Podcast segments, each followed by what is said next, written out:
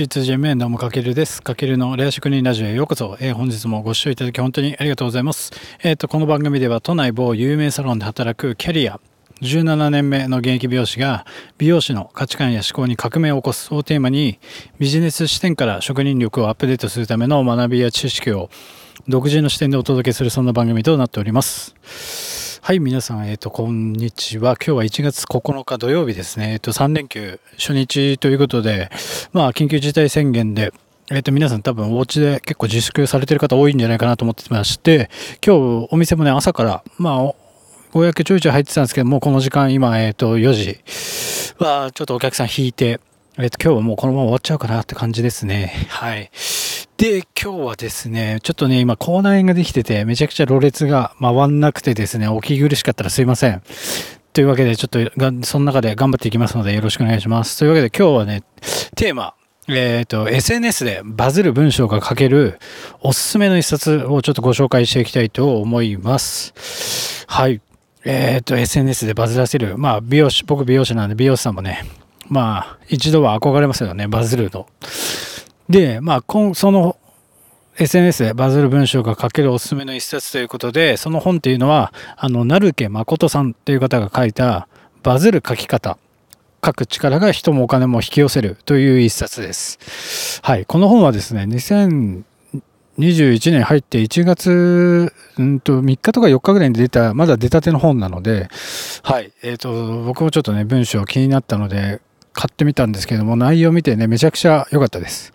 で、成家さんといえば、この本図っていう、あの、書評サイトを運営してる方で、あとはね、他にも数々の本を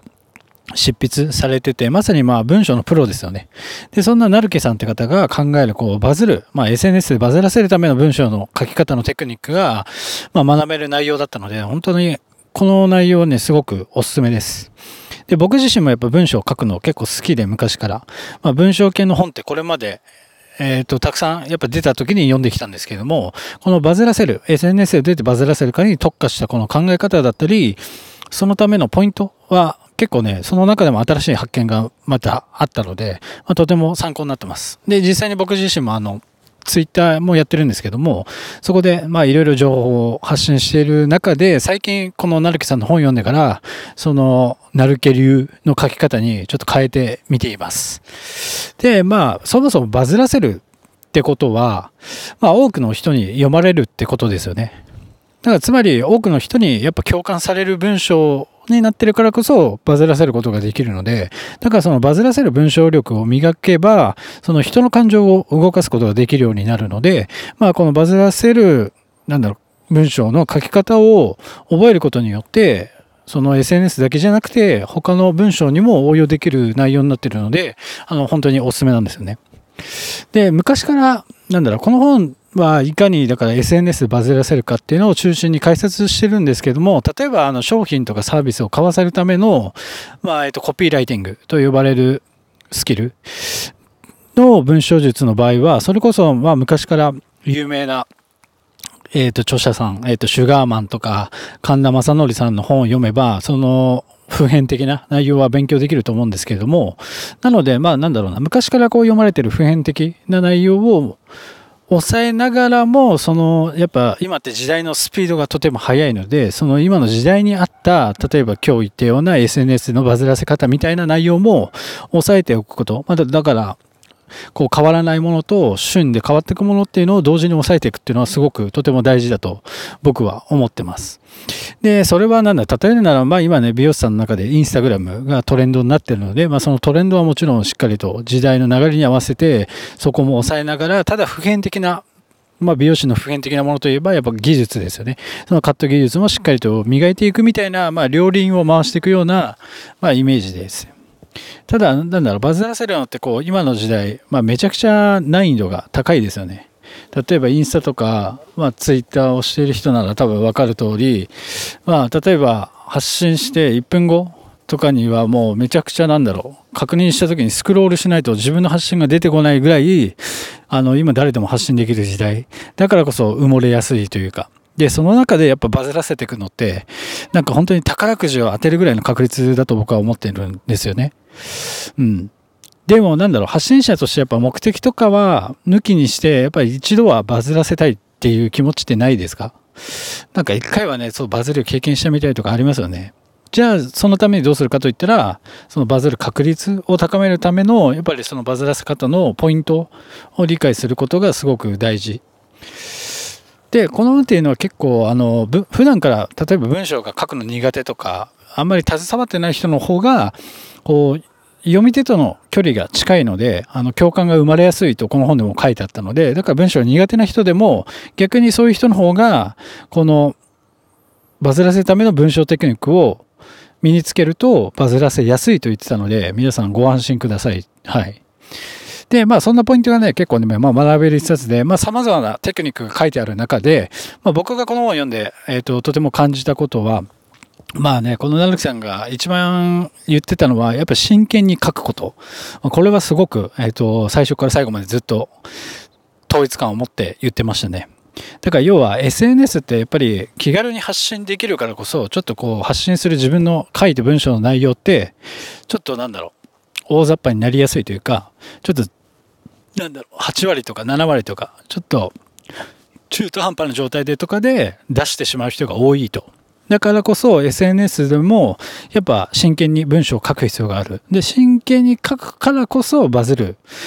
共感を得てバズることができると言ったので、まあ、この本で一番やっぱ言ってたのはこの真剣に書くこと。いくら SNS で、えっ、ー、とスクロールされて見られなくなったとしても真剣に書くこと。が大事。で、真剣に、まあ、書いてね、見られないのって結構、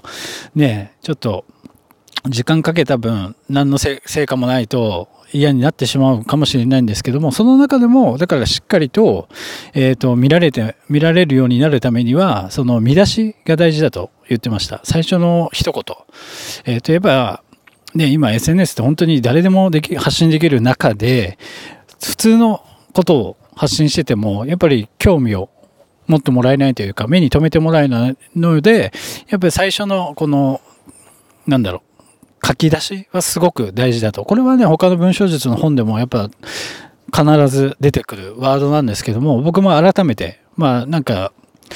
分かってはいるけど、いざややっていくと、なんかどんどんどんどん、なんだろう、その学んだことを忘れちゃって結局自己流になってきてしまうので、まあ、そういった意味でも僕はまた改めてやっぱり見出し大事だなと思ったのでまた今僕自身もちょっと見出しからしっかり丁寧に真剣に書いていくってことをやってます。で、あとは何だ？ろう、あとやっぱね、見た目がすごく大事って言ってました。まあ内容もすごく大事なんですけども、それ以上に、そのパッと見た時のこの文章のバランスとか、要は濁点を使いすぎないとか、えっ、ー、と、適切な場所に濁点を入れるとか、やっぱそういった見て見た目、やっぱ文字もデザインなので、そういう見た目もすごく大事だと、えっと、おっしゃってます。で、文章力を磨くのに、やっぱね、こう、初期投資とか経済力ってやっぱいらないじゃないですか。あの、書けば身につくので。で、つまり、まあなんだろう、人が磨けるスキルの中でも、こう、書くことと、まあ、あと話すこともそうですよね。っていうのは、あの、初期投資がやっぱ小さいのに、結構、成果としては大きなリターンを得ることができるので、あの、磨いておいて損はないかなと思ってます。はい。で、まあ、じゃあしたらなんだろう、バズらせる文章ってどうやって書くのって言われた時に、結構文章、あんまり普段から書いてない人って、あうん、こう書けばいいとか答えられないじゃないですか。でもこの本を読むことによって、大体その、どうやったらバズらせることができるかっていうポイントが学べるので、あの、人に教えることもできる。で要は、えっと、自分が、なんだろう、美容室の先輩だとしたら後輩のためにそのポイントを教えてあげたりとかもできるのでやっぱり自分が知ってるのって多分すごく大事だなと思うのであのぜひこの一冊は本当におすすめです。あのぜひ、えーと、読んでみてください。はい。というわけで今回は SNS でバズる文章が書けるおすすめの一冊ということで、えっ、ー、と、成毛誠さんのあのバズる書き方という一冊をえー、ご紹介させていただきました。まあ、あの、この本のあの詳細をリンク欄に貼っておきますので、ぜひ見てみてください。はい。はい、了解です。はい、というわけで、えっと、こんな感じで今日は終わろうかなと。まあ、またね、今日、明日、明後日とまた連休で、えっと、手の空く時間多いと思うので、ちょっと皆さんも感染症対策気をつけながら、